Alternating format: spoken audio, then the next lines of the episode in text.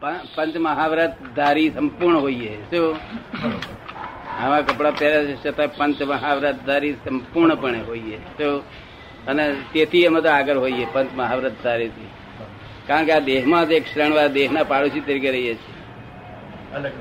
ને એટલે આ દેહના માલિક નથી આ વાણીના માલિક નથી આ મનના માલિક નથી અમે માલિકી પણ બધું એને દસ્તાવેજ ફાડી નાખ્યા ટાઇટલ બાઇટલ બધું ઉડાડી દીધું છે. એટલે આ વાણી તમારી જોડે કોણ બોલે છે? તો આ પૂતગલનો સ્વભાવ છે. તે આપણે આ હોર્ન હોય ને તેનો આમ દબાઈએ કે તરત અવાજ થાય છે. એનું શું કારણ? કે પેલા પરમાણુ એકદમ ઘસી નીકળે સ્પીડથી. એટલે અવાજ થાય છે. આ વાદળોમાં અથડાય છે ઘસાય છે અવાજ થાય છે. આ આ એવી રીતે અવાજ થાય છે. આ ફક્ત નીકળવાનો રસ્તો જુદો જુદો છે, એટલે વાણી થાય છે.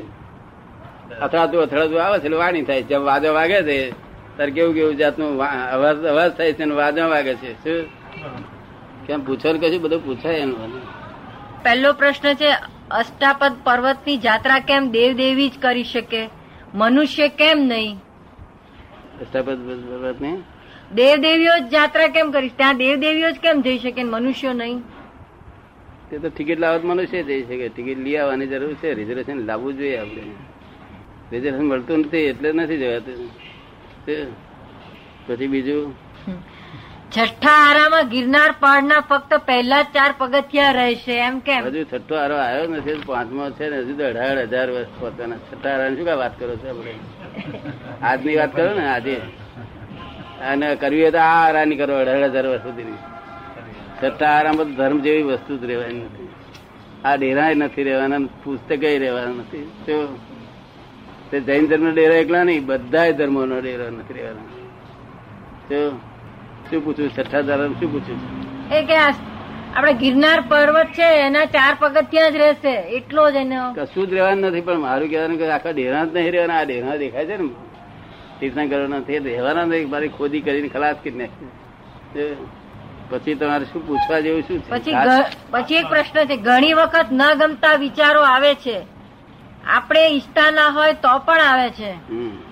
એ આ પ્રશ્ન મુખ્ય વસ્તુ કહેવાય આપણે કામ નો પેલું વગર કામની કામ ના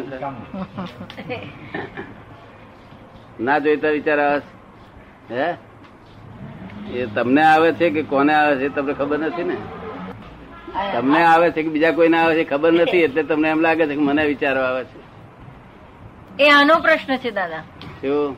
આ ના ગમતા વિચારોનો. હા પણ એ છે તે એને છે તે પોતાને આવે છે કે બીજા કોઈને આવે છે?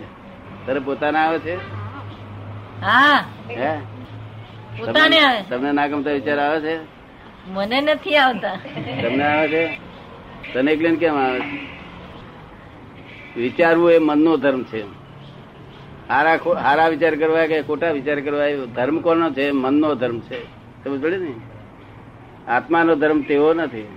તું આત્મા છું કે મન છું? આત્મા છું કે છે? તો પછી આત્માનો ધર્મ જ નહીં. જે મનનો ધર્મ તું સ્વીકારી લઉં છું આરોપ કરું છું એ ખોટો છે. તો મનમાં વિચાર આવે તેમ તને શું હરકત? મારું મન નથી એમ વિચારો. મન કેના કરે? વિચાર. મન મારું નથી. મન તો એ મન તો મરણ હોવું દેખાય આપણું. આપણે મરી ગયા છે ને એ પાછું હતું હોય ને એવી રીતે દેવું દેખાડે.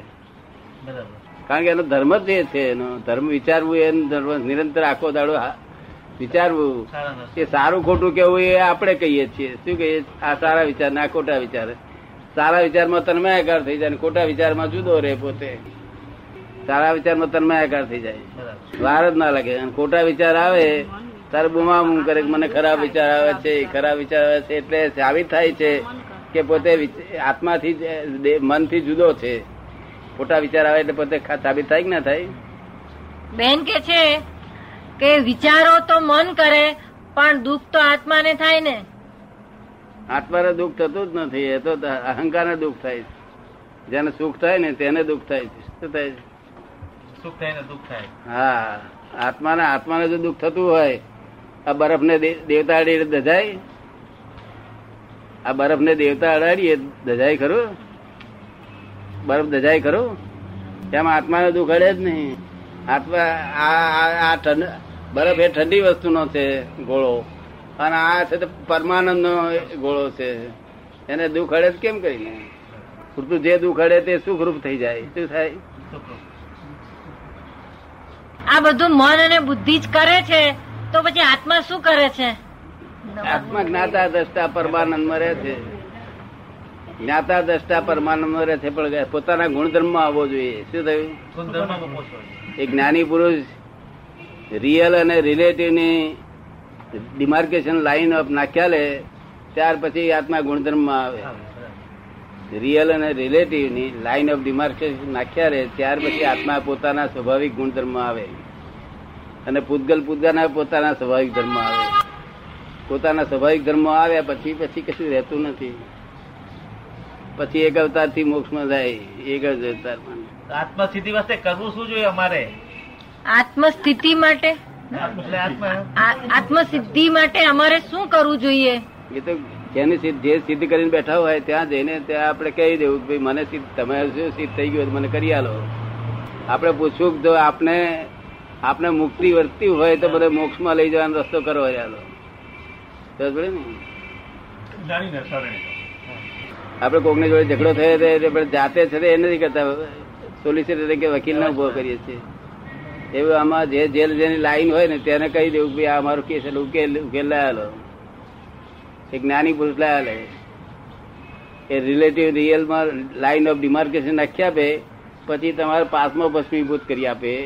એટલે તમારે બધું થઈ ગયું કમ્પ્લીટ થઈ ગયું. This is the cash bank of divine solution એટલે કેશ બેંકમાં ઉધાર જેવું ચાલે જ ને. તમને ઉધાર ગમે કેશ ગમે? કેસ જ ગમે બરાબર. કેશ ગમે તો આવજો ત્યાં આગળ.